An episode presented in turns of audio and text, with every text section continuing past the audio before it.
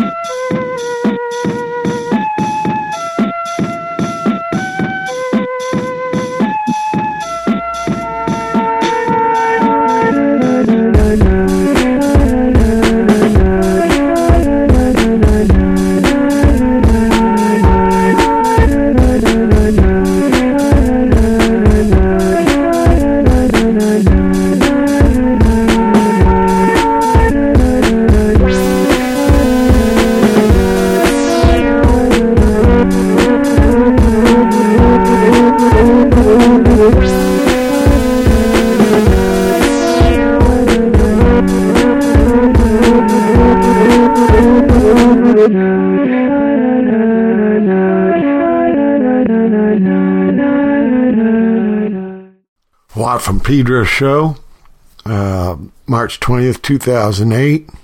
Uh, I'm here in my pad in Pedro. I always, without Brother Matt, because uh, I want to hurry up and get this up, this show up, because, well, let me tell you, we started off with John Coltrane doing Velvet Scene, and then we had Wall of Gum by Black Moth Super Rainbow. Speaking of which, I saw them a couple nights ago up in Hollywood, Shitting Factory. And it was a great gig. And uh, for me, first time seeing them. And before they played, I got to speak with their main man, uh, Tobacco. Uh, well, he also uh, makes his own music called that. And uh, we're going to hear that in a little bit. But uh, um, I did a spiel with him, but it was like an hour long, so it'll be the whole second hour of the show. Okay, because I couldn't fit it on this first one here with music. So, but like I said, uh, Tom makes music uh, as tobacco, and what he explained to me is like uh, Black Moth Super Rainbow is kind of his his band for playing gigs, and uh, they did really good for them though. You know, uh, they got trippy names like can't think of think of right now, but the drummer was incredible.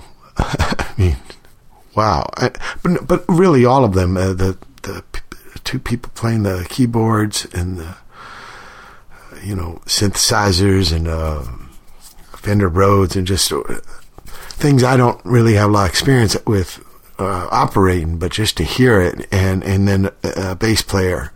And sometimes he would work a like a bass version of a keyboard too. And Tom kind of runs the whole deal with um, uh, playing his voice through a, a, a, vocoder, which is like a synthesizer.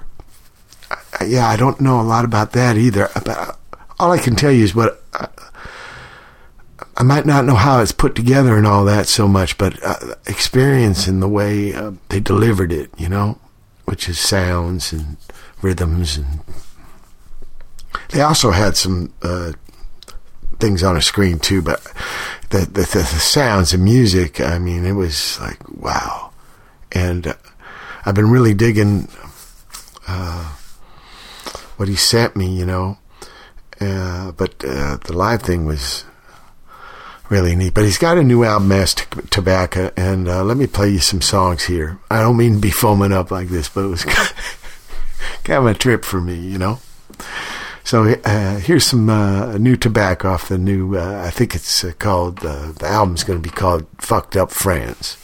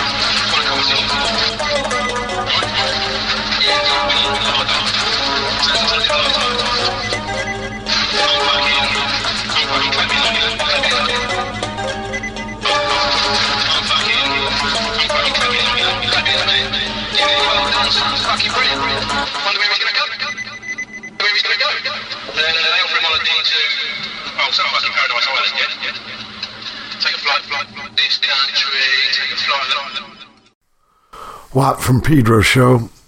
Okay, that was Tobacco with, uh, we just heard, well, fucked up. We started off that chunk with Tape Eater and then Dirt featuring Aesop Rock, Cat, uh, Black Moth, Super Rainbow got to tour with last fall.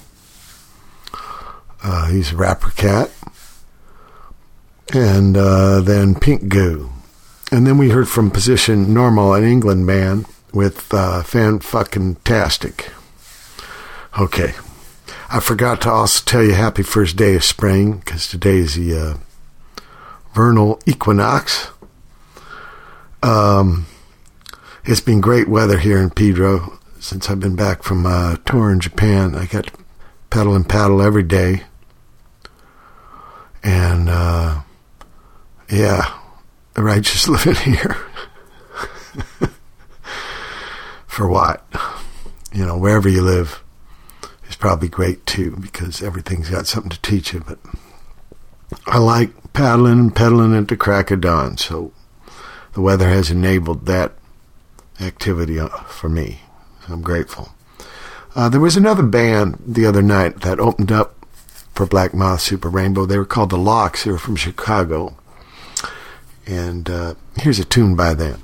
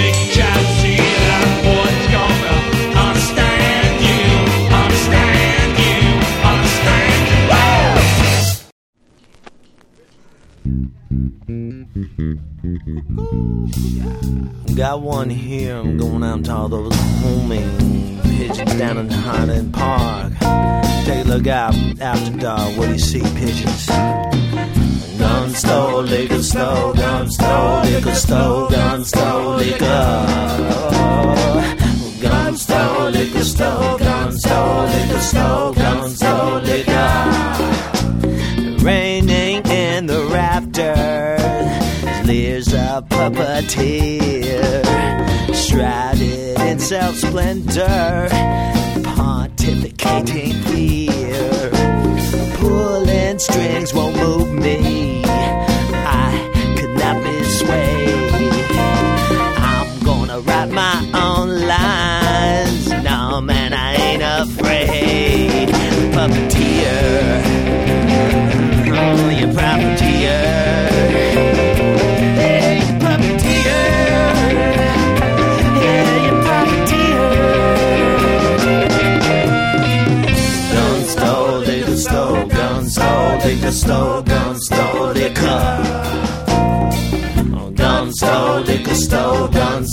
sick of snow.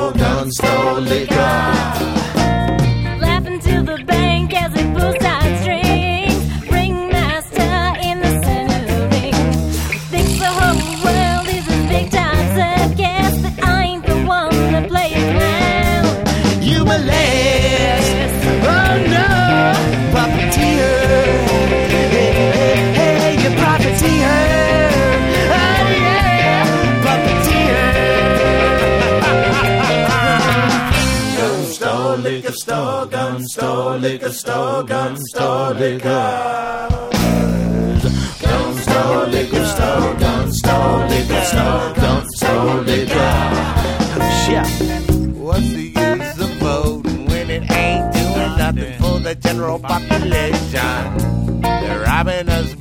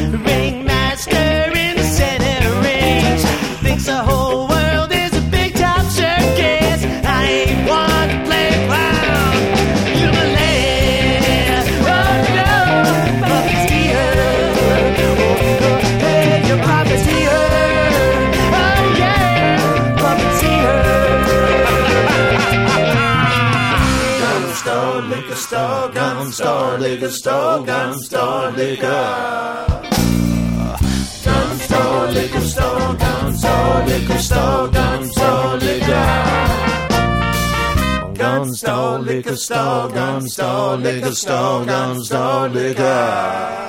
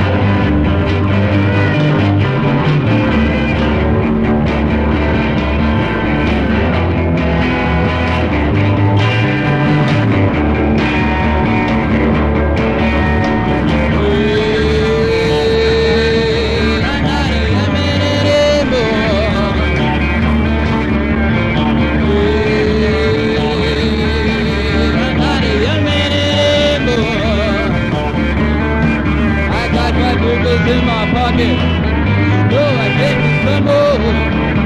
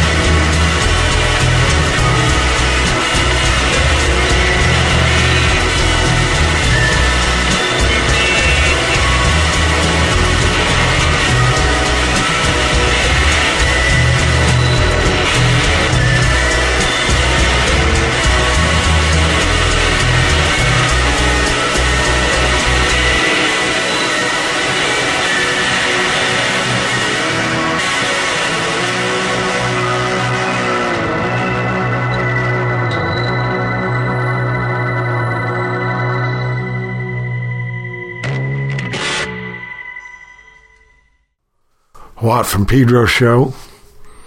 Uh, I just played you Half Brother by a band called Old Man.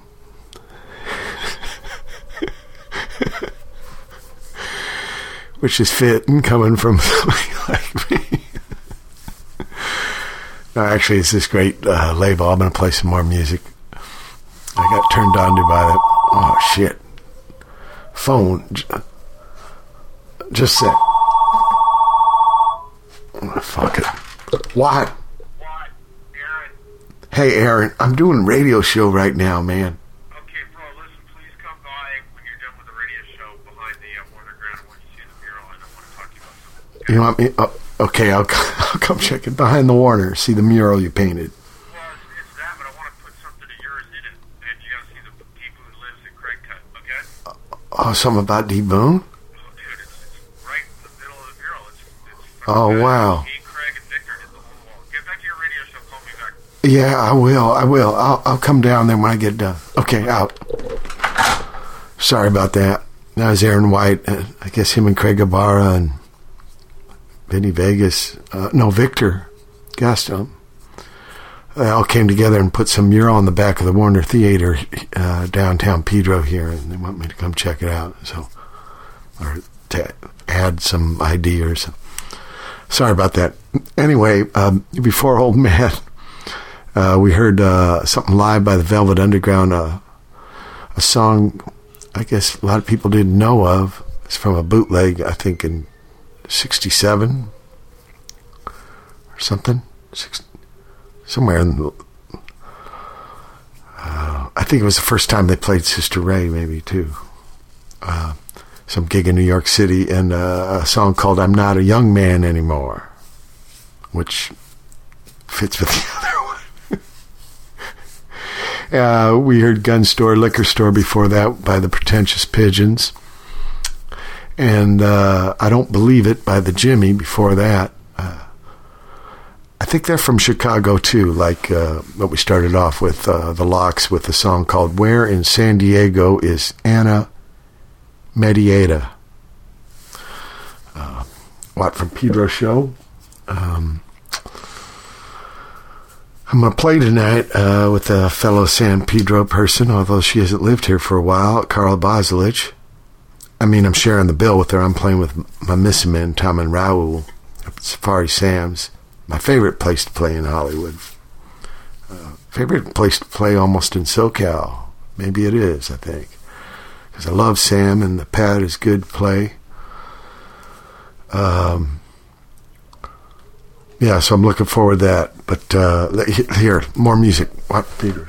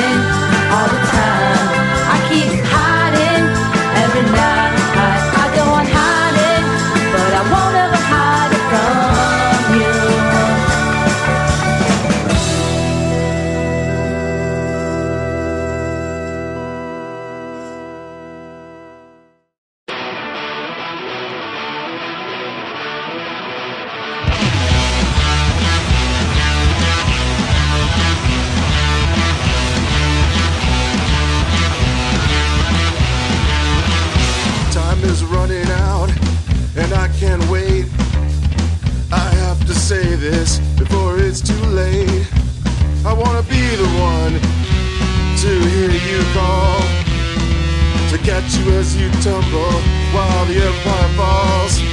And when I say it out loud,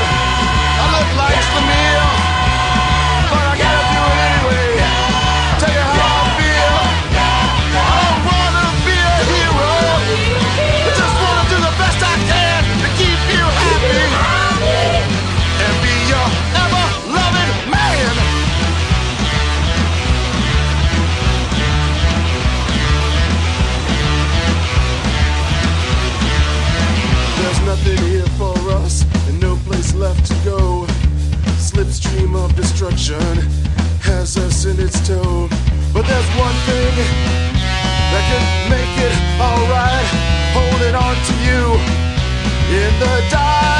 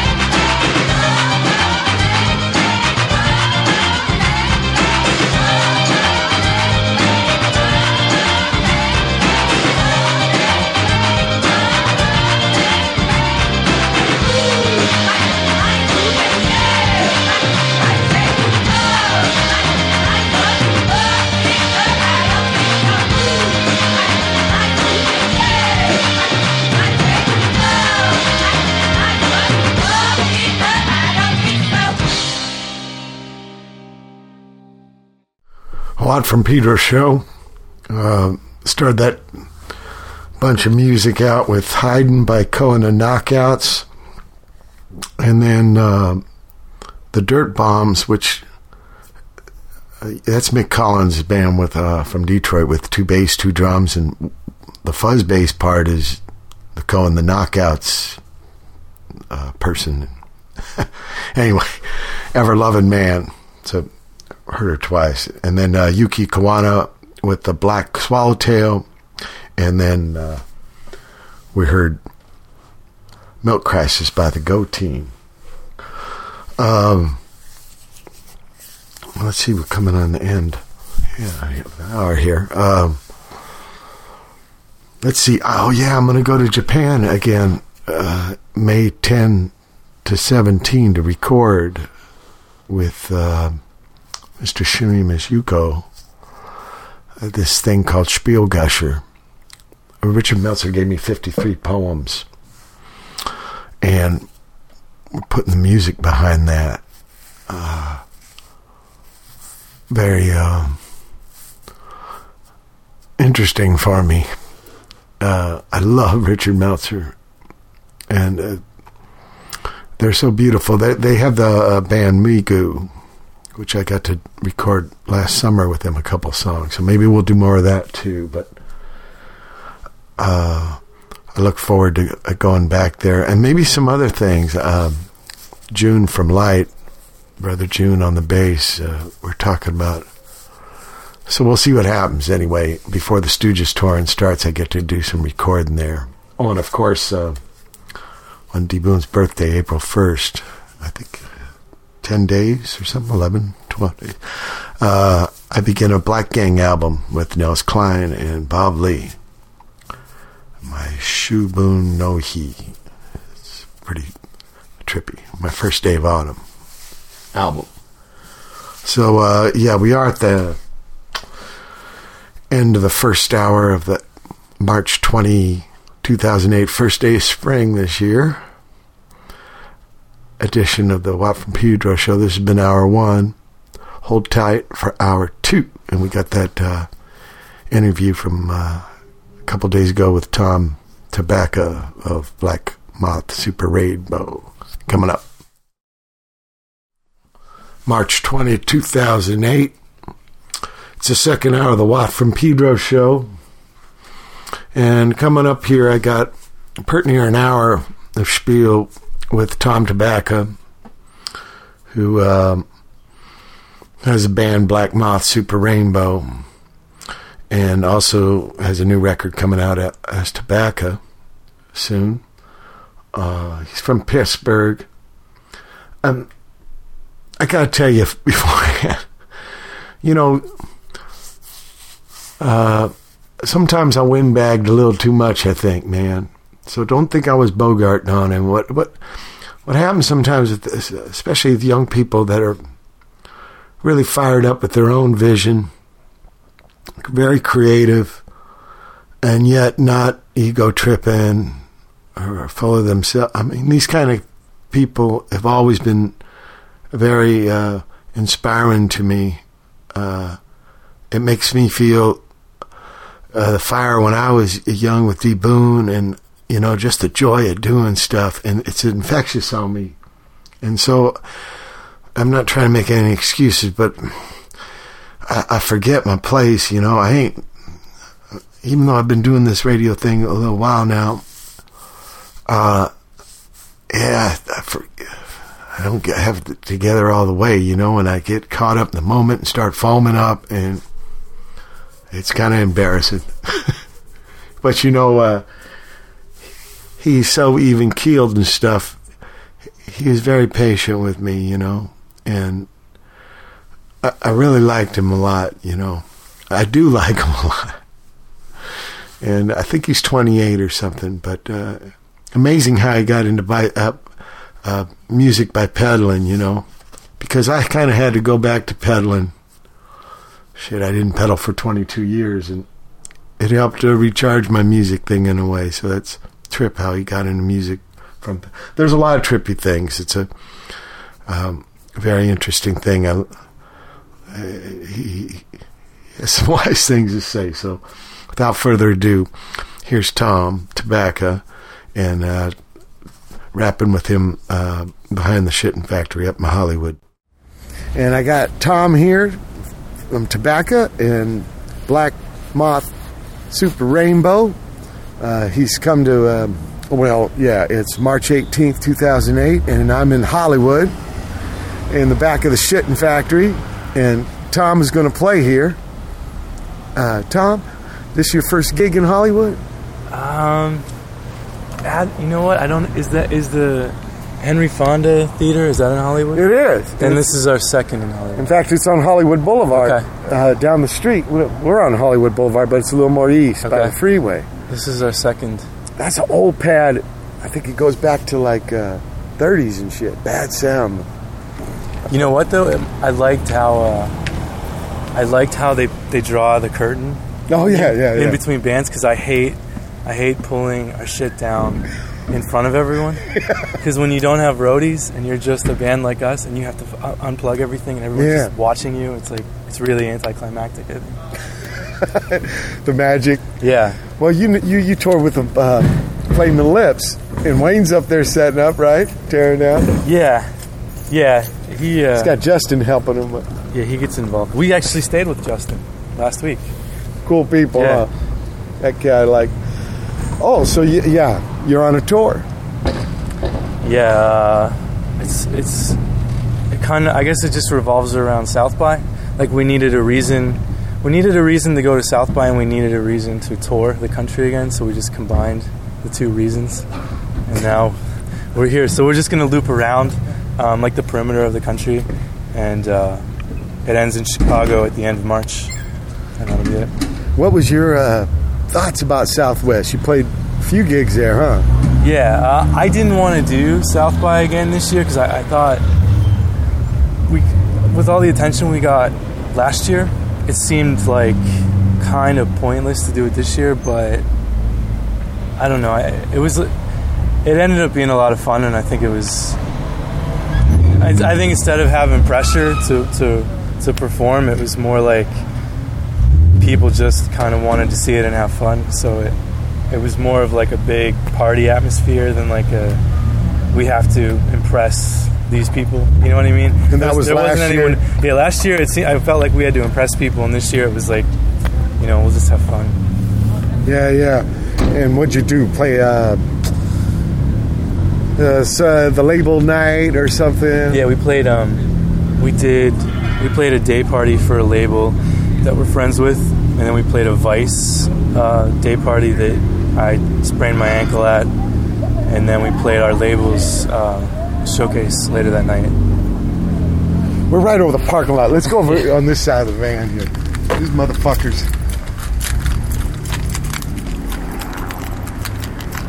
And um,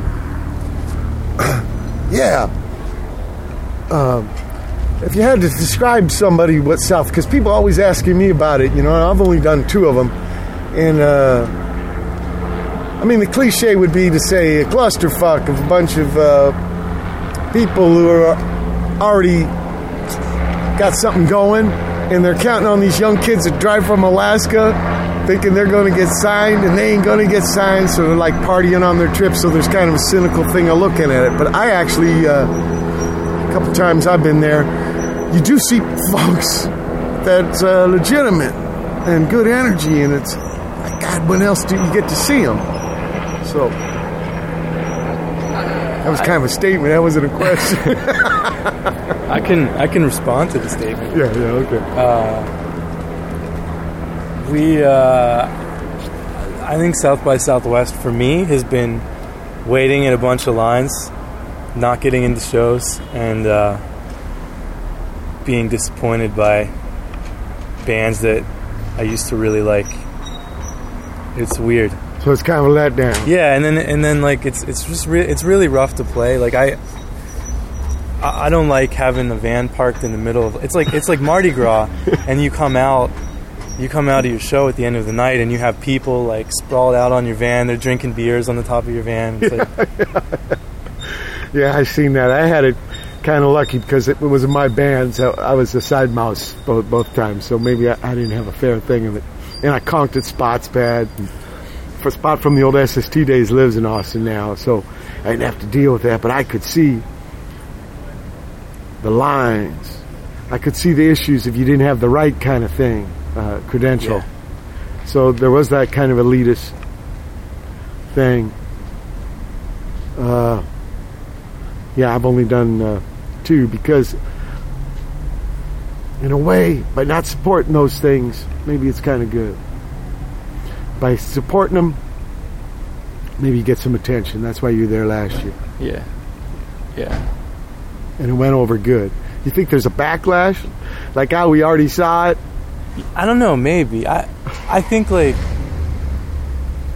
I think last year though it was more like, like critic kind of people that came to see it, and now that they saw it last year, like now actual real people know about it. So like the real people actually came out this year, and I heard that like. I heard that the. Have you ever seen that movie Superbad? Oh yeah, You the know, old the- one? No, no, the new one. No. Oh, uh, there's a fat kid in Superbad that came to our show.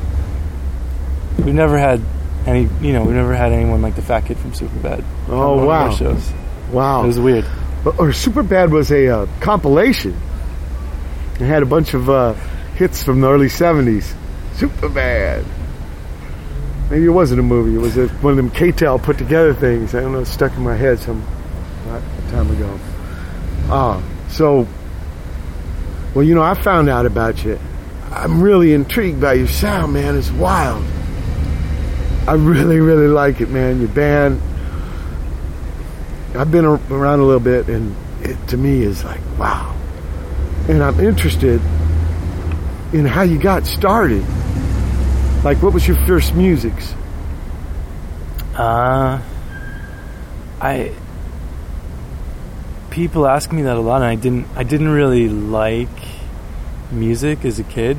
I don't know why. I just didn't. And then like, like I was telling you earlier, like I, I was really into trying to learn how to ride like street and flatland BMX. And uh, when I broke my wrist, it just kind of, just kind of seemed like music was less dangerous.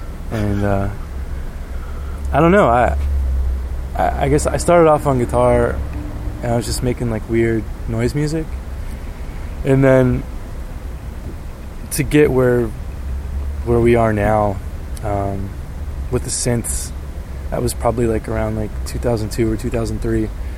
Um, we just we, I think it was actually the the guy and uh, the the keyboardist in our band. Father, he goes by Father Hummingbird, the tall guy. Yeah. Um, he picked up one of these one of those old synths on eBay, and I had no idea like you could still get that stuff, you know, because I think eBay was still kind of fresh at the time. I don't, I don't remember, but that was pretty much what started it. And we just we got into we got really into these synths, and we just decided to make a band like that. you got into synths. You didn't check out synth records. Not, re- I mean, we like we were talking earlier about that the band Boards of Canada. Like we, I really liked that album, and that was that's like a synth album, and that that was probably that was probably one of the things that that really got us kickstarted. But it was actually like getting that first synth and just playing with it and seeing what it could do with it. Because before then, it was all like everything we had was like Casio or like digital, and it just sounded cheap to me, you know. Game Boy. Yeah. There's bands where guys play Game Boy. Some dude was telling me about a band. my bassist uh, has a has a project called Power Pill Fist. It's all you know. Remember Atari Twenty Six Hundred? The old Atari. Ataris? Yeah, he just Yeah. uses Ataris. To Wow. That's a trip. But you know, let the freak flag fly. I'm into it. Uh, so you didn't really listen to the old uh, records.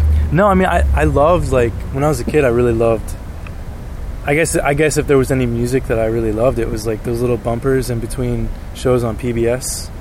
You know, they would Oh, have yeah. like in between like Sesame Street and Mister Rogers, there would be like this weird like, you know, like synth thing, and uh, I kind of wanted to recreate that, and then it just kind of snowballed into like, what if like, like what if I could recreate that and write like a pop song at the same time that didn't have to adhere to like the old PBS bumper rules. Yeah. You know what I mean? Yeah, yeah. So more, so maybe more people could understand it. Now, for synth music, you write kind of short songs. Because a lot of those cats like to go on. Yeah, I, I can't stand. I don't have the attention span for like. For pro- I don't like progressive music. I don't like jam bands. It's just like it's too long. I like like. I just like a short chunk of. You know something that you can hum in your head. Yeah, yeah. If it's That's what you mean by pop song. Yeah, that's what. I, yeah, I don't mean. Yeah, I definitely don't mean like stuff that's on the radio. I just mean like stuff that's really, really memorable, and short and easy to digest. Husker was like that. You know, ah, buzzsaw guitars, but you could remember the melody Right. and shit. Grant and Bob. And I think that's what's great about a band like Lightning Bolt is like it's noise. Yeah. Like a lot of people do noise, and it's just noise, right? But those guys actually wrote. They they, they write songs. Yeah, yeah. know? Yeah, yeah. And at some point, everything is kind of noise, and then people say, no, it's music. Right. But there is a crafting on it. And it, it has something to do with melody, but you good you're good with syncopate. You know, and the interplay between the instruments. I was curious on how how's it do Would you bring it to the cats? Well basically you were telling me this band is the live unit to bring Right. your recording thing Right. to gigs. So you're they're following your parts. Well, most of the time, but it. I kind of like like. Like it can't be like five me's in a band, you know what I mean? So like I, I kind of like I like to like I'll finish a song and then bring it to them and then they can either they can either interpret it the way they want to interpret it or they can write something that works for what they do. So it's not all. So I, I think the that, that's what makes the live show a lot different from the recordings. You know what I mean? Yeah, yeah, yeah. Yeah, so yeah. It's, it's almost like two different bands, but kind of not. Yeah, yeah, yeah. It gets realized live. Studio uh, more. Uh, that's the Solamente, uh, the one. Right. Yeah, yeah. Um, your first album. Were you on all of it? Uh, yeah. Because I just heard it. You know, you sent it to me. Thank you. And wow. That's good. Uh, this might be weird, but do you have you ever used L? Have you ever ate L? No, you know what? Everybody. Oh, so what's everybody. generic question? ev- Ask no, no, no. I, Sorry. When I when we were about to go on tour with the Flaming Lips, Yeah.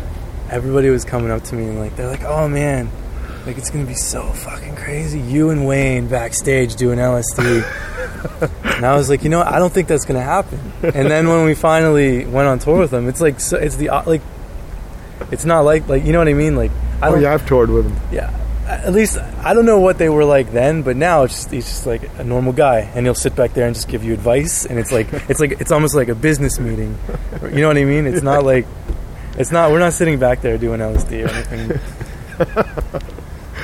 Because you do, are you conscious of the psychedelic? Uh, You know what? I'm not even. It's just it's just kind of what sounds good to me. yeah. So it's a sensibility. Because in the old days, this is where I never could understand Grateful Dead because there's no trippy parts. You know. In fact, I had, came to understand, and I thought, well, it's this calm kind of thing, so you don't lose your mind. Because for us, we wanted to lose our mind, so you wanted heavy ass stereo and trippy shit. you know, and what's this stuff? Just noodling around on a guitar, you know. And we thought, oh, it's for, you know, we call them snapping turtles, you know. You, don't want a rough thing there, so. But we want, you know. Now, I haven't used it since, I think 83 was the last time, so it's been a little while. And, uh, but I did uh, think, but you know, I've met music people like this that make trippy stuff and don't trip. I kind of feel like I wouldn't like I wouldn't be able to like think enough about what I was doing. You know what I mean? Like Yeah. I did one gig on L, and I didn't play any licks. I couldn't make.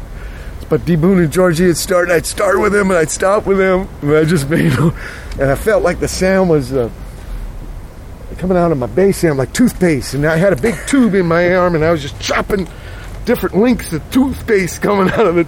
It was terrible. It was it embarrassing. sounds like it was fun though.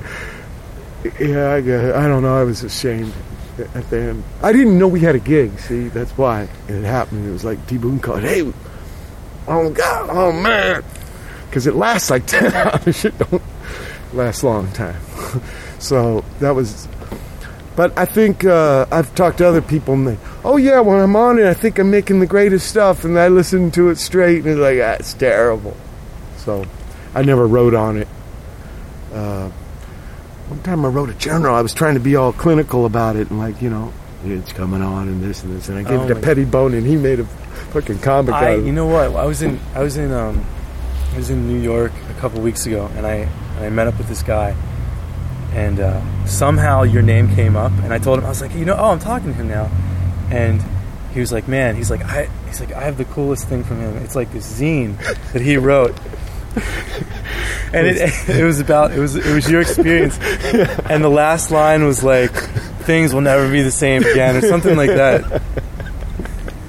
I didn't know Raymond was going to make it into him, but I love him. I mean, my best friend, and that was that was that was a shaming thing there. And I was trying to be all together and be clinical about it, and of course you're losing your mind and you get right and thinking about thinking and you know this kind of thing. And but I, I couldn't really mi- mix it with music, but did uh, use it with music, especially in the early punk days. We get these records. We didn't know these bands. We'd buy them just because of the name of the group or the album cover, and then we'd wait for the weekend we had day off, and then trip and listen to it for the first time. yeah, because you wouldn't know anything, you know, what was going to come up. And it's, some of these bands. I mean, this is the '70s punk where I don't know if you know bands like Cabaret Voltaire.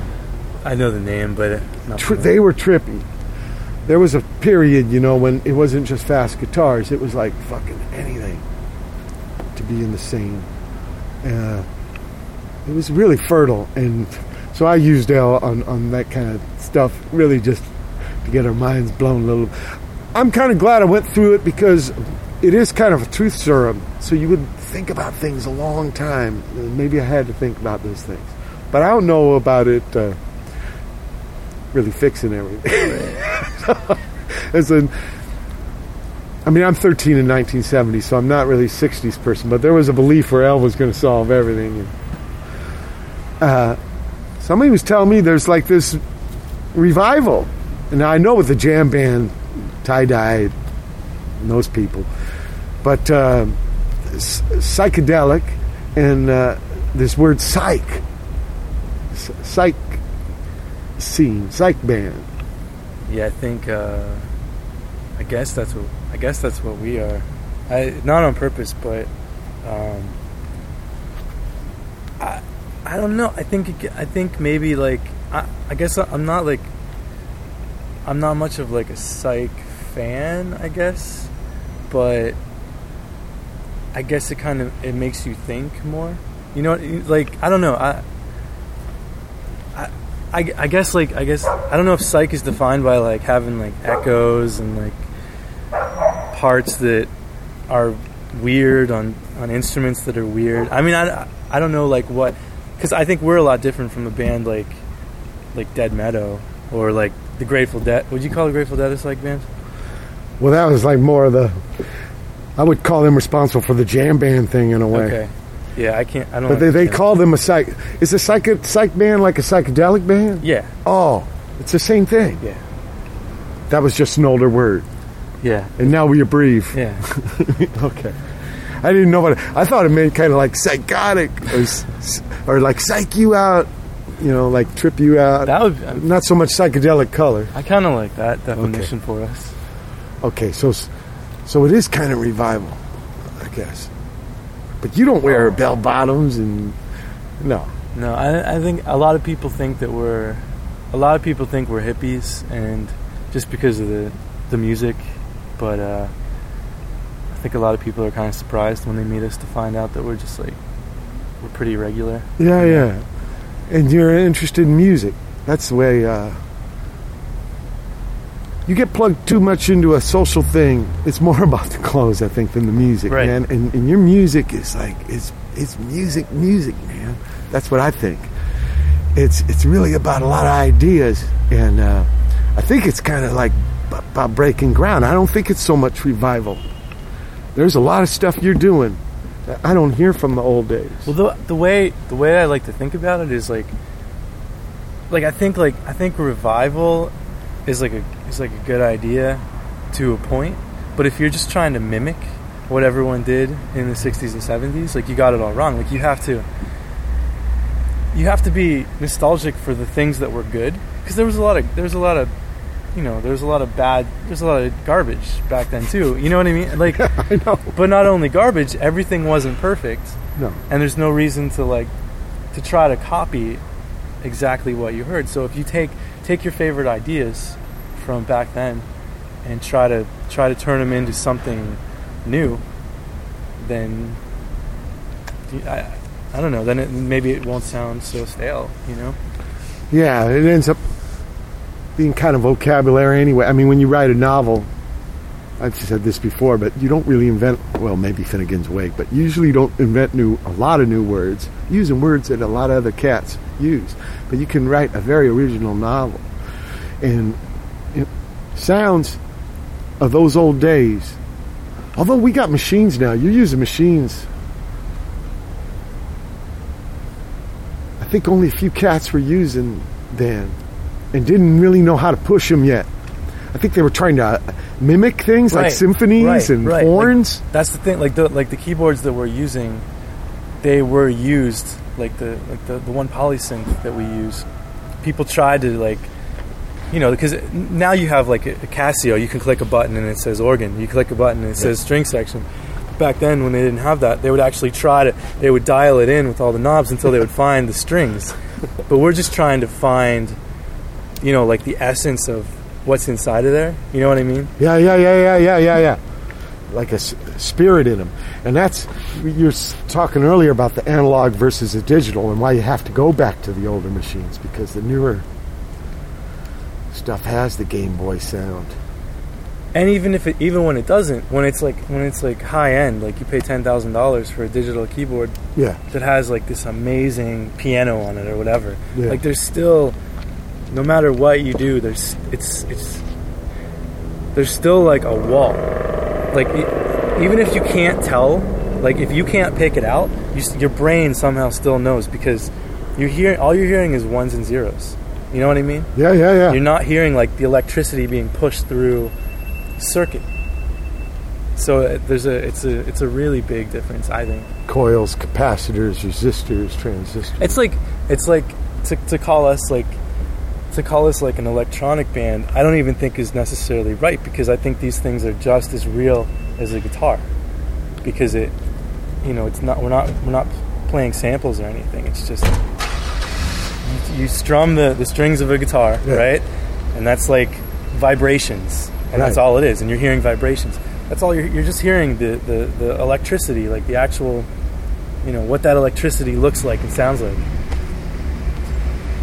Magnetic field collapses when the string interrupts. Yeah. Sends a current through the wire. I got a degree in electronics. I majored in punk rock, but I never used my degree. But it's interesting because, yeah, uh, Segovia acoustic, but even he to for people to hear more than twenty or thirty, he has to have a microphone, and so electric electrical things get involved. I guess the big diff is when it starts out like with a digital keyboard. Right. Then there is no f- fundamental resonant, no vibration. Is it hard to teach your guys songs? No. Or you just play them for them? Yeah, we I mean, we've been doing this for I guess like five years now. So it's they're always they're always excited and, and game to to play anything new like that. Ain't it righteous to have enthusiastic cats? No, I mean, I, I know that sounds naive, but so many people, if they get into this thing, they start taking it for granted, man, and it's hard to get them excited. You know, there's, I was trying to, I was on tour last month with some guy who was whining about every little thing, and I was telling him about there's nothing like a spirit of you and your cats playing. And maybe it goes way back to being boys. And I love it, man. And I never want to get whatever musician enough to like outgrow that shit and just sleepwalking through p- connected dots. So uh, you have this new one, right? Uh, dan- dandelion Dandelion gum. gum. Uh, how was it different than the other guy? Uh, well, I think the, think uh, what did I give you? Start a People in Dandelion Gum. It said uh, re-release too on it. Yeah, yeah. Start a People came out in uh, 2004. That was our second album. Um, that was more like that was more like really trying to capture like that that kind like that PBS feeling from when I was a kid, Yeah. and like apply that to songs. Where Dandelion Gum was more just I I, I wanted to hear I wanted to hear like the the the crackles and the like the breathing of these keyboards. You know what I mean? Yeah, Like, yeah. I had like we used like a Nuance. yeah, yeah, like everything went through a, an old Echoplex that I have. You know the Yeah, tape uh, yeah, echo machine. and it, it's it's pretty much dead. so it, it just kind of like it spins the tape around and it just kind of like breathes sound onto this tape. So you can, I don't know, I I, I think I think uh, we toured with Aesop Rock in November and it, the way that he put it was that it sounds like you're like crawling. You're crawling in a trench. You're covered in bugs. You know, Yeah, yeah. Yeah, I don't. You know, I'm lost how you get any of those sounds. But it. What I love about it, it makes a world. Man, it makes a world. I mean, I don't hear studio, I don't hear mics, I don't hear even parts and stuff. I hear a fucking organic world, man. It's a trip. It's really cohesive, but then at the same time, it's free enough like it could go anywhere.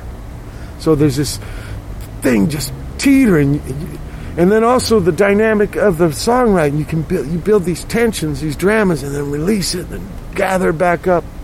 It's really intense. It's, it's, it's sort of like guys playing really well together and feeding off each other, not really knowing where it's going. right. Uh, so to, to me, it's like alive. I love it, man. Thank you. I love it. And okay, they're they're machines that made them. So what? They're all they're all machines unless you're singing, Right. and then you're singing into the microphone and that machine. So, oh yeah, vocoder. I uh, well, I I guess I I'll make sure I'll give you that first album tonight. But the first album, uh, my real voice is on there, and that was when we first started playing live. And uh, I, there were a couple vocoder songs on there too, but like I realized that I was really really uncomfortable with my real voice, and I didn't want to play. Like we did like maybe two shows where I tried to actually sing into a mic, and I felt so embarrassed and weird by that that I just I went to the vocoder because I knew like you know with the vocoder you can never go out of tune. You know you can never be pitchy or you, you're always like you're always on the right note. You you could have a sore throat, whatever. You're always going to sound fine. Yeah, yeah, yeah. And and I think people like people sometimes think it's like a novelty. You know what I, like like oh like they're trying to sound like they're trying to sound like a robot band or like whatever, but it's really not even about that. It's just it's it's I always thought of, of vocal parts as just another just another melody like it's part of that stew. Yeah, right. And That's so, how I hear it too. and so It's not like a band backing up this. Right, and it Yeah. shouldn't be. And it shouldn't be. So like the vocoder is just another part. And if I if I can get a really, really colorful sound out of that that's better than my voice, why you know, that I, I don't see that as a novelty. It's like How did you find it? Um Did you think first I got to find a vocoder, or did you stumble onto one? I uh I actually don't remember. I I think I heard I think I thought that they were just like those old thin, those old synths. I think I thought that they were harder to come by than they actually were. And then when I I saw that um, Korg put out this thing called a microKORG. I guess it was back in like 2002. Whenever I was making Falling Through a Field, and uh, I got one of those for like four hundred dollars, and it's I think it sounds really bad, but then from there I was able to like dig in a little deeper and, and, and come up with what I'm using now. So it was like I want to go find one. Yeah, yeah, I guess it was. Yeah, I, I didn't. I don't even know where they're at, but they are a neat thing for tour too. Especially you know, gig forty in a row, and your throat is like that's the hardest part.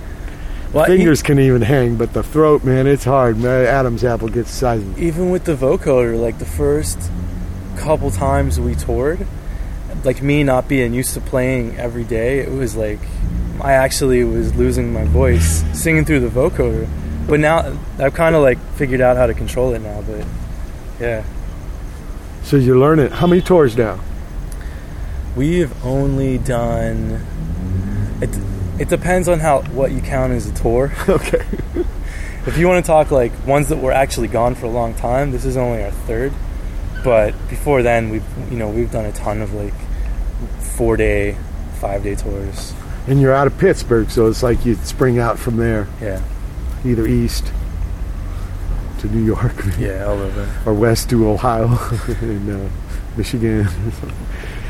I always thought about there because the drives are a little shorter. Drives out here, but then there's the weather, so that shortens up the tour. Well, that used to limit us to summer. Yeah, Summer right, shows. right. Uh, where'd you meet your guys? Um, Neighbors, friends, grown up? Yeah, my uh, my bassist is my actually my cousin, Whoa. and uh, synth player I've known since uh, middle school, and then I had a uh, a boss a couple jobs ago who she knew um, she knew the other keyboardist and the drummer um, back from when she was in high school. Ah, so no ads in the recycler. No, I could I could never ever do that. I've heard way too many horror stories. And you can't. Re- it's no not- flakes. I like that one. You can't really be in a like. I mean, I, I'm sure you can get lucky, but it just it seems really, especially like, like how I'm trying to create like this world, like you were saying. Yeah. Like it's kind of hard to like create a perfect little world and not really know everyone that's involved in it. You know what I mean? Yeah, yeah, yeah. Must have own equipment. Yeah. I like that one. Or no flakes. Like, I'm kind of flaky. Yeah, you're out. you can imagine. I know cats, you know, they moved from Lambertville, Bob Lee, you know, and I'm just going to find a band. Balls, church bells. Yeah, it's insane. It's insane. Ah, shit. I would never have the nerve. Um, the names that the band dudes have. Interesting. They, uh, I think, I think after we started playing shows, we kind of realized that we couldn't just not tell people people our names, and I, and everybody at the same time. Like we were all kind of doing our own music on our own, so it kind of only made sense to like come up with these these pseudonyms or whatever that people can get to know us by, and then someday when this band is over because it can't last forever and, and we're doing our own things then you know you'll still remember you see something by like powerful fist or tobacco or whatever and be like oh yeah that, was that guy Yeah, yeah. Well, in the Bowl Punk days, everyone had made up names. They thought me and D Boon was the names were made up. this can't be your real name. So we were lucky. But I like that idea because it's kind of you, you reinvent yourself. You invent yourself, man. Uh, it's part of the world creation right thing. right The name of the band. The name of the band was like an accident i remember i i kind of i wanted something that was gonna like that was gonna sound like like a cereal you know how, like you know when you like you go to the store and it's like frosted flakes or like like honey smacks and it's just like sticks like you know what i mean Yeah, yeah, yeah. So I was just, I think I, just, I was just like walking around and it just, it, I just thought of it. And it didn't really have any meaning at the time, but it kind of felt like what I wanted it to sound like, what I want the music to sound like, you know? a black moth on Yeah. a super Like- like rainbow. I- I know, I know it's like, it's like, it sounds kind of arrogant to say that like I wanted to do something that was like all new that that I couldn't really you couldn't compare to that much, but the na- I wanted the name to be like that. Like I wanted the name to be meaningless, but to mean something after Yeah, you know, after you hear this stuff. Right, right. So it don't have a reference past. Yeah. That you'd be free to define it yourself Right. with your music. And now, if you hear Black Moth Super Rainbow, and you hear the sound, bingo. Hopefully. Yeah. Well, for me, for sure. Um, what you tour with some bands, and uh, what do you think of that? Is that a trip? Yeah, it's uh, I'm I'm not like a touring kind of guy. Like I, like most of the fun for me is is writing the stuff in the first place. Yeah. And then to me, like the tour has always been kind of like the the work that you do to get that message out there. You Yeah. know. But uh, the last the last two tours, I I consider it kind of one tour that just took three months. But when we went out with the, with the Flaming Lips and then Aesop Rock, I kind of like I kind of changed my opinion. Like those those lip shows, like when we were playing for like five thousand people a night, it was like I'm used to playing for hundred people a night before then, Yeah. and and just the way that the way that the, the crowds got into that stuff, especially with the lips, because they're like they put on this giant. It's like a it's like a giant party with balloons and, and confetti, and like everyone's so excited for it, and you know they don't care. They don't care who you are opening. They don't care that you're nobody opening. You know, it's just like they just want to have fun. And Yeah, yeah, so yeah. that kind of changed my mind about it, and uh, it was kind of it was actually it was actually kind of fun to be on stage for the first time. and then the the other tour, maybe a little uh, challenges Yeah, there was some. or character builder moments. Yeah, yeah. That we had never been heckled before, but that, it was Aesop. Like I had a, I had fucking blast being on tour with those guys and becoming friends with those guys. Yeah. and we all had we all had so much fun backstage. But the fact that it was a hip hop tour, and in some towns there were some people who just wanted hip hop, and so for the first time ever, like we had, I I'm not used to getting heckled because we usually play for like you know like like nice like indie rock kids, you know, and like yeah, the, the, I think I think the first time people started chanting like "get off the stage" and it was weird. It was really weird, and then that lasted for not the whole tour, but a good, but you know, Yeah, I've had a lot of that. I've had incredible intense things that you, you think are scripted. It's so outrageous. Yeah. it's so funny in a way. But uh, it's all part of a life, man. It's good maybe you got a little bit of no, it's good because it wasn't anything. It wasn't severe. It Yeah. wasn't severe. It didn't. It wasn't severe enough to make me cry, but it was just severe enough to like, you know, make me kind of used to it. You know. It made me a little more determined. Yeah, yeah. but sometimes it's it's hard to like when you're trying to like when you're trying to like keep keep the rhythm of a song, and someone's chanting out a rhythm on purpose Right, to screw right. you up. It's like it's like maybe maybe like like 999 people are like loving what you're doing, but that one person in the front row kills the whole thing. They probably know that. it's their gig. Yeah. it's weird about playing for people. The whole thing. It's just a strange trip. In a way, it's kind of all right. I mean, if everything is built in, maybe it turns in, uh, you know, built in perfect. Maybe it's a Nuremberg rally. maybe it's all right to have some different, different things. And who knows? I know this. Sometimes there's delayed reaction. Those cats, it might have been mumming, It might have been peer pressure on them. And then later, when they get enough courage to be on their own, they're thinking, man, I saw that band and I like them. And now I'm not afraid to admit. You never know. Sometimes the payoff is down the road. Yeah, we did a uh, just a few days ago. We did a, um, show for those that label that we're friends with. Uh, it was like a day party. It was a it was a. I didn't realize this at the time, but it was a it was an all metal show. except for us. We were right in the middle.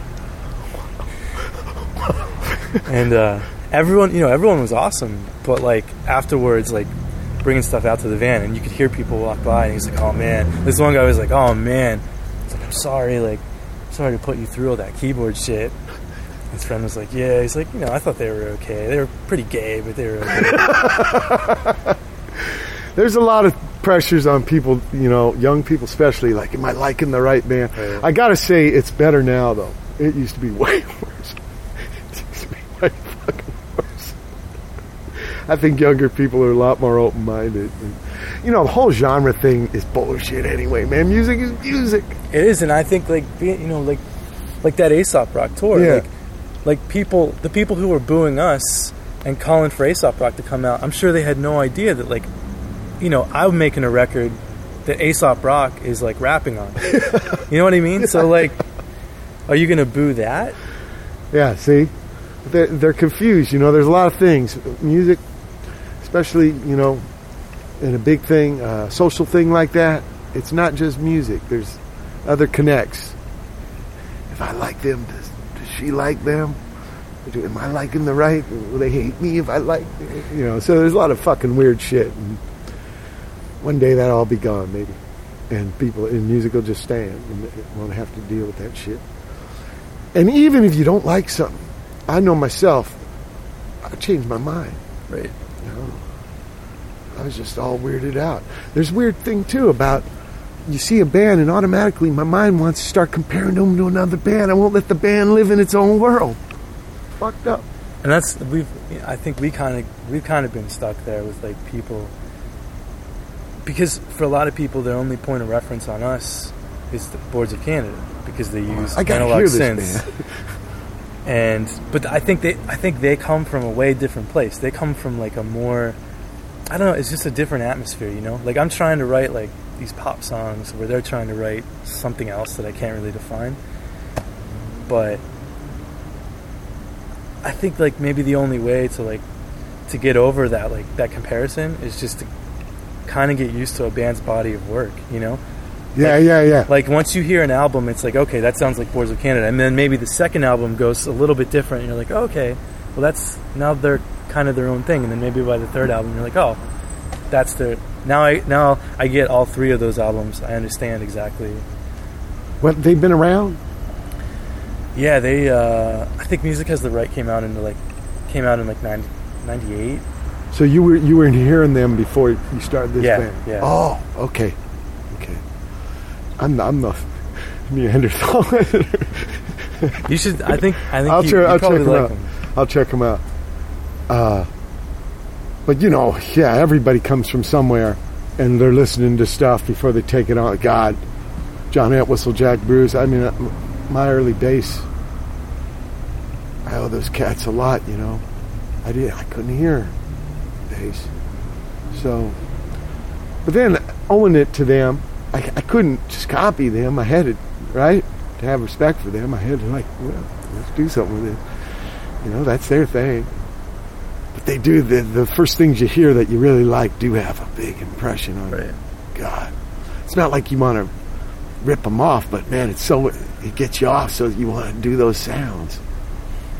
Uh, If you can, if you can, that's like that's that's that's like the perfect starting point though, because if you can do that, and maybe you do sound like them in the beginning, but then if you can just start applying yourself, to Yeah. that, you know what I mean? Yeah, yeah.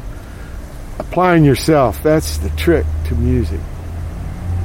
You know, because there's a lot of these little techniques and stuff, but that's not the end all. Those are just little springboards. It's the way to get your inner voice out. That's the vocoder kind of makes me uh, think of is the inner voice, in a way, because it sounds inner. It don't sound robot the way you use it.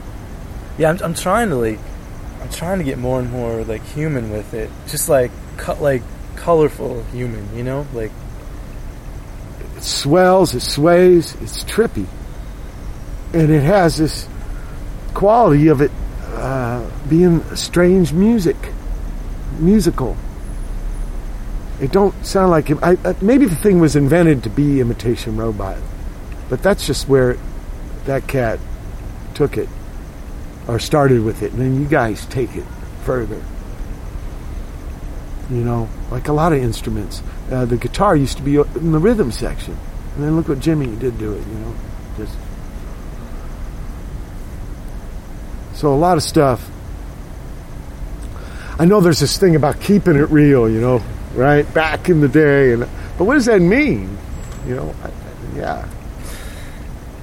Because then everything's in uh, glass boxes in a museum and uh, fetish.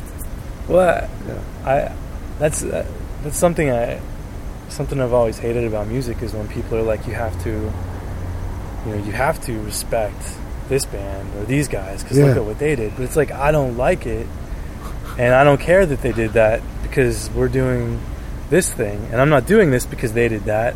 So who, ca- you know, Right, what's it mean? yeah, who cares? Yeah, it's a weird kind of pissing war. And it's getting away from the challenge of being creative with music. That's the thing. And I don't think you're afraid of that, man. I think you're fucking balls out about that. So, who cares about uh, hierarchy, aristocracies, lineage, and all that? You know? In the early punk days, everybody had to, like, pretend they didn't know any of the old, old stuff. Rita Rock and all that. I, was just born. You know, well, a lot of those cats were just playing. Yeah, you came off the guitar and then went to the synth, so you were almost playing right at the beginning of your learning, right? Um, You were like woodshed. Well, I, I guess like I never like I never actually learned how to do anything. I just kind of played around until I figured stuff out, and then yeah, like I, you couldn't sit me in front of like a piece of music and have me play it on a keyboard because I don't I, I don't understand We're music. I don't know how to copying read it. records. Yeah. Yeah, no, See, in the old days, that's what everybody did. You copied records. I think that's why we don't do any covers because I don't know how.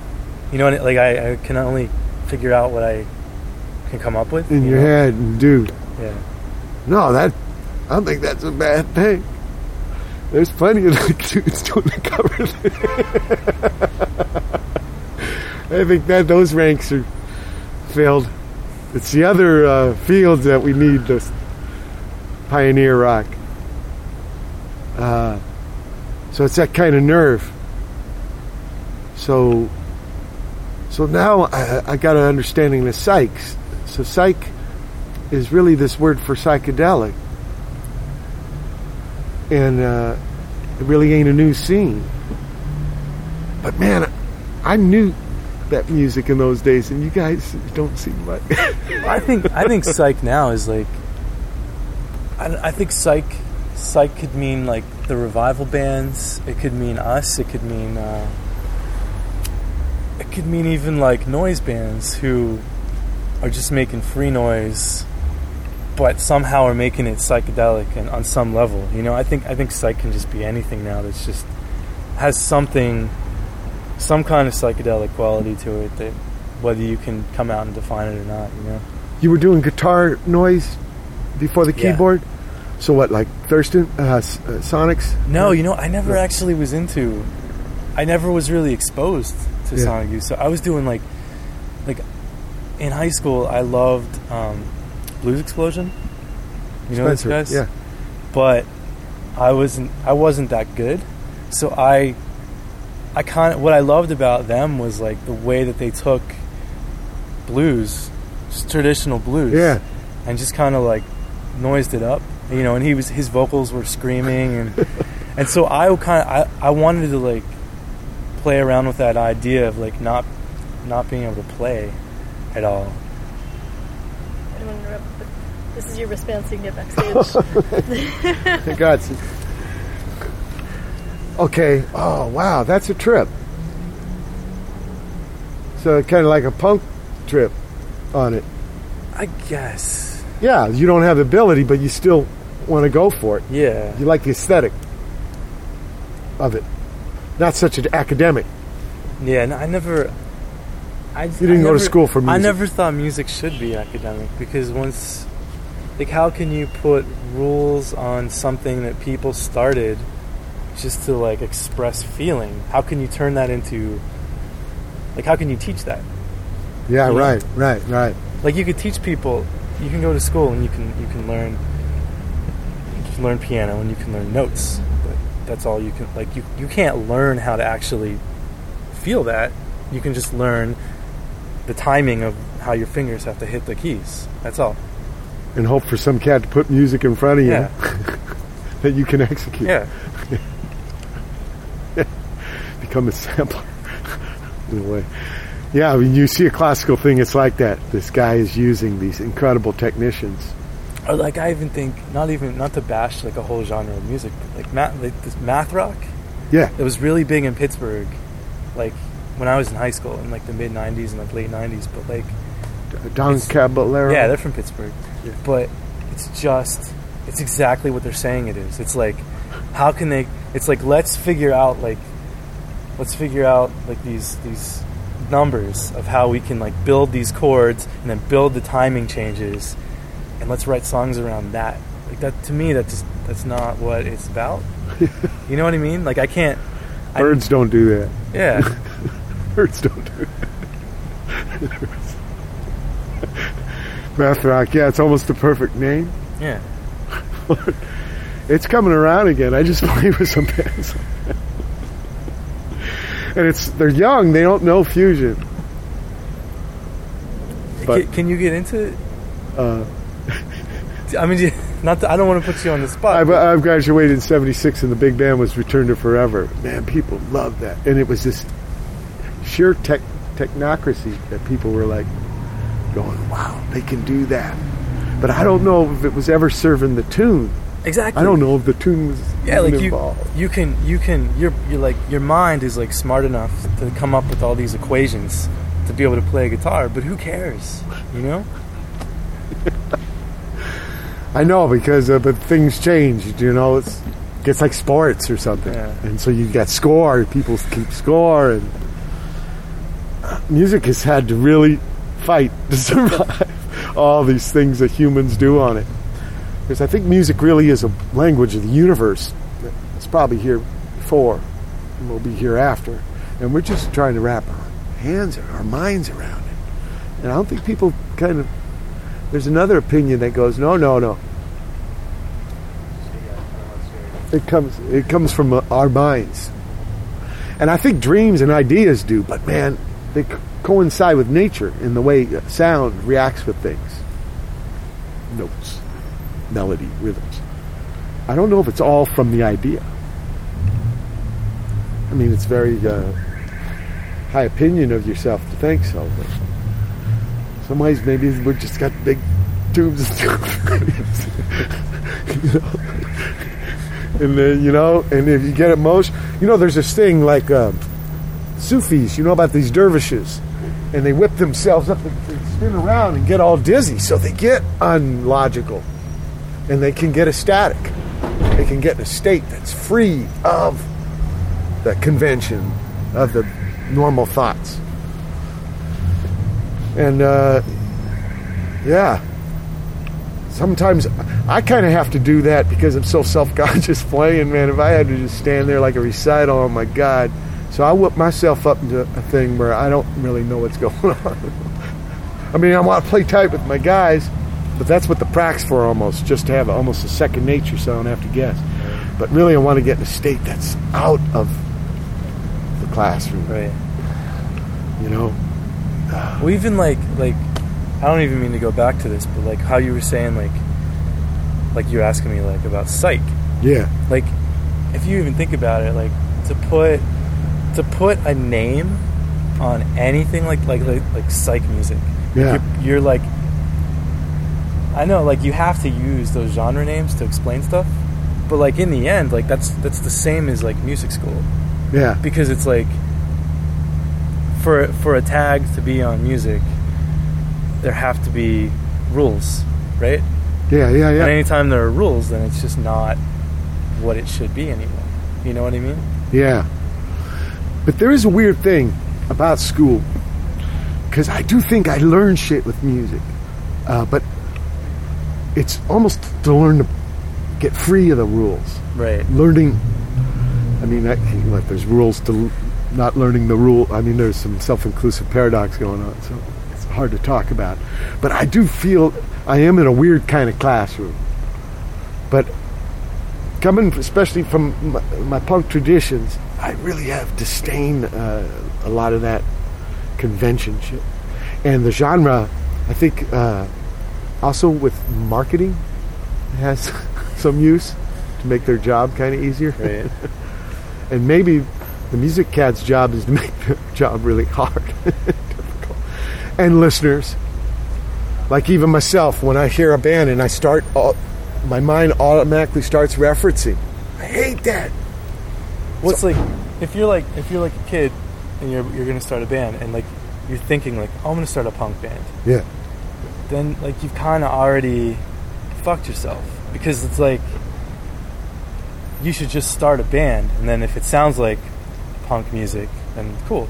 But if you go into it thinking like I'm gonna start a punk band, like so this is gonna this is how I'm gonna have to write. You know, like I'm gonna have to like have this kind of distortion or whatever. Like, you know what I mean? That's terrible. See, because the punk I came from, there wasn't really, it wasn't a music style. Especially with hardcore, it kind of, it was confusing. You know, I liked the spirit, but they wouldn't, I couldn't go off on music. They wouldn't experiment with music. And they were yelling anarchy, and I really believed in that. And I was like, where is it? Anarchy within these rules of these four chords. Very heterodox, uh, homogenous, orthodox. Yeah, it was like kind of scary. It was like, oh my God, what has happened? The gigs are predictable. You know what the band's going to sound like. Well, like, why couldn't punk be like you with like a saw, like cutting a log, and somebody like smashing on a wind chime? You know what I mean? For me, that is punk. For me, punk was just getting out of your own prison. Tom, thanks for talking with me. Thank you. Much respect. You got any uh, last words? Um, Yeah, what would you tell somebody starting a band right now? wow.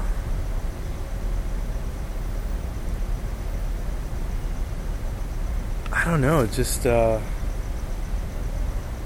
don't try. Don't try to copy someone, and don't try to not copy someone. Just, just. I don't know. Just kind of let, just kind of let your voice grow, you know, on its own, without without trying to to to limit it or because if you try if you try to not sound like anybody else that's just as bad as trying to sound like because you're still trying too hard you know You're being manipulated. yeah by yourself Thanks. You're playing yourself. yeah Those are good thoughts. I will think about that. Thanks, Tom. thank you Brother. March 20, 2008. Uh, it's the third hour of the Watt from Pedro show. We just, in the second hour there, heard a interview done a couple days ago on the 18th up in Hollywood, California. I know there's a Hollywood in Florida, maybe some other states too. This was a Cali one. An interview with Tom Tobacco. Um, you know, musician uh, behind um, Black Moth Super Rainbow and his own tobacco stuff. And man, did I say some stupid shit there? I apologize. You know, I. but he his thoughts are pretty much on the money, you know, and uh, much respect. Uh, what I got now is uh, part five of Jack Flanders in Dreams of India. So, do you think it's haunted? No, it's not that. It's something else. I don't know, but. Kamala, Yes? you're looking at me so strangely. I'm sorry. I, I was just thinking about what you were saying. Well, what do you think? Now, you've been up there. You know my aunt has forbidden me to go. You mean you've never been inside? Once. Well, did you see the room that's furnished? Yes. What did it feel strange to you? Mm, I was very young. Something happened, didn't it? I don't know. When, when they found me, I was unconscious.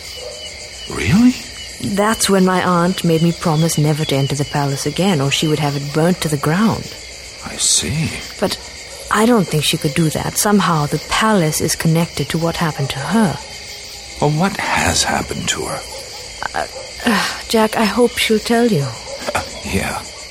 Jack, all I know is what I told you. When she was young, she made a pact in order to escape and see the world, and now it's come to collect. Kamala, who is it? I'm not sure. Well, what do you think it is? Well, it's certainly not of this realm. Well, come on, tell me a little bit more, please. Auntie? I'm sorry I couldn't join you for dinner. Are you feeling better? Oh, yes, thank you. Hmm. I love to sit here and look at the river. It's so peaceful. Makes me wonder why I ever left this place. You lived here as a child. My father was a was a minister for the Maharaja. This was our house. It was owned by the Maharaja, but it was ours. So the summer palace up there. Jack, well, you asking Mr. Flanders? I was up there. So? It's very beautiful. It's like a painted box from Kashmir. The rooms are all empty, except one room is furnished. Drapes, carpets, pillows, sofas. Ramchandar, meri chai le. Ji ma'am sahab. You were saying? One room is still intact. In fact, it looks like it's been that way for years. Would you like to know why? Well, it is a little out of the ordinary. Yes, it is. I see. They say, what you are, you do not see. What you see is your shadow. Rabindranath Tagore. Oh, you're familiar with our poet. A little. आपका चाय ma'am साहब यहाँ रख दो अच्छा ठीक अब तुम चले जाओ जी हाँ मैम साहब A- About the palace. The best example of a painted box palace, as you call it, can be seen outside Mysore. It belonged to the Maharaja of Mysore. Kamla, you should take Mr. Flanders to see the palace. Yes, Auntie, I was planning on taking him there. Oh, I- I'd like that. There's also a summer palace. There is an art museum there. You may find it informative. I hope to see it. Tell me, Mr. Flanders, uh, Yes. When you were in Delhi, did anything out of the ordinary happen? Well, I did have a rather amazing experience. Really? I was walking down a little back street near the hotel. I- I don't know where my mind was, but I noticed time seemed to slow and the houses became transparent. I could see in through the walls, into the rooms, as though layers were being peeled away. People walking toward me were, were actually glowing lights. They no longer had bodies. They were just ovals of light floating above the ground. Even the trees and the, and the plants were made of light. Light that was so vibrant, so alive. But when I reached out to, to touch a leaf, I had no hand.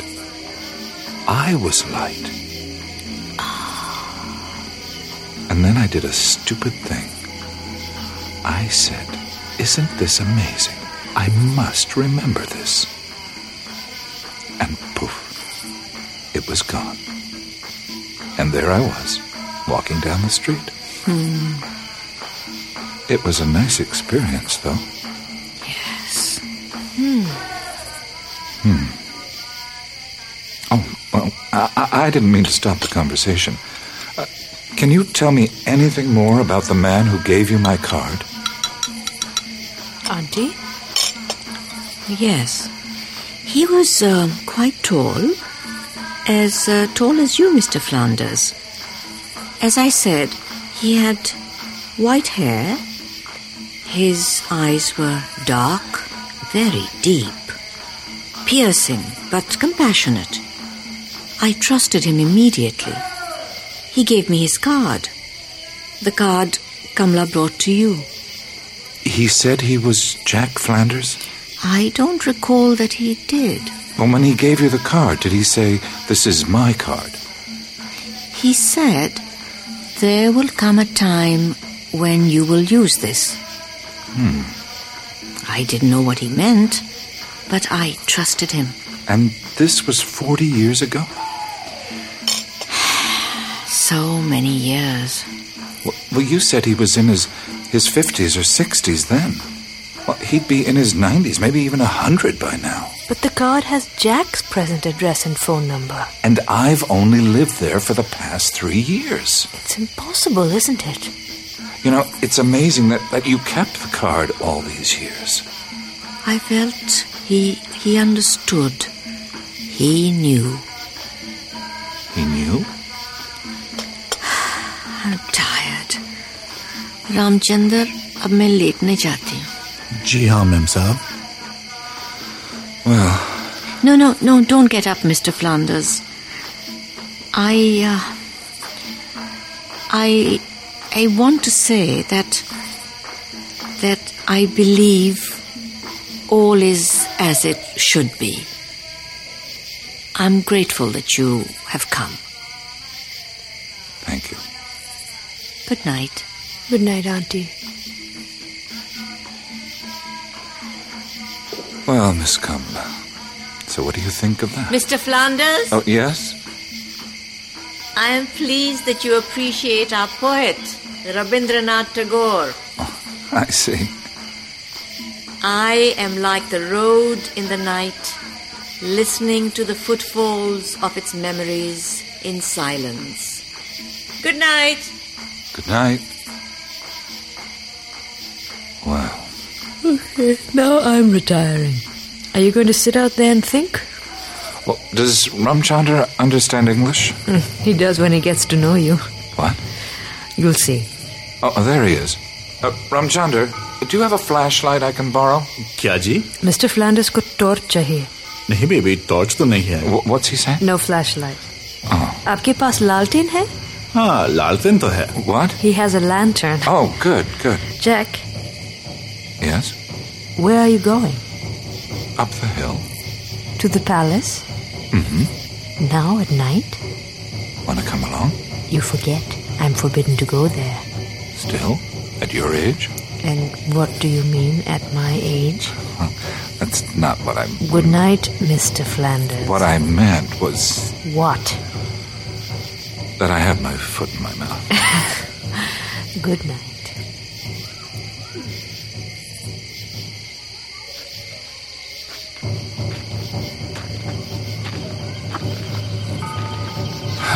Beautiful night. Sounds like they're having a good time down in the village. I could be down there dancing in the street, but no. I'd rather explore a haunted palace at night. Well, self, I hope you know what you're doing. Because I sure don't.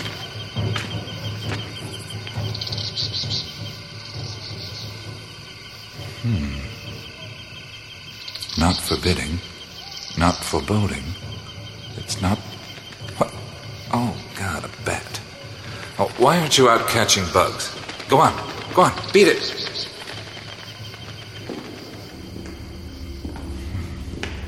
Hmm. That room should be here. I thought it was here. A- am I turned around?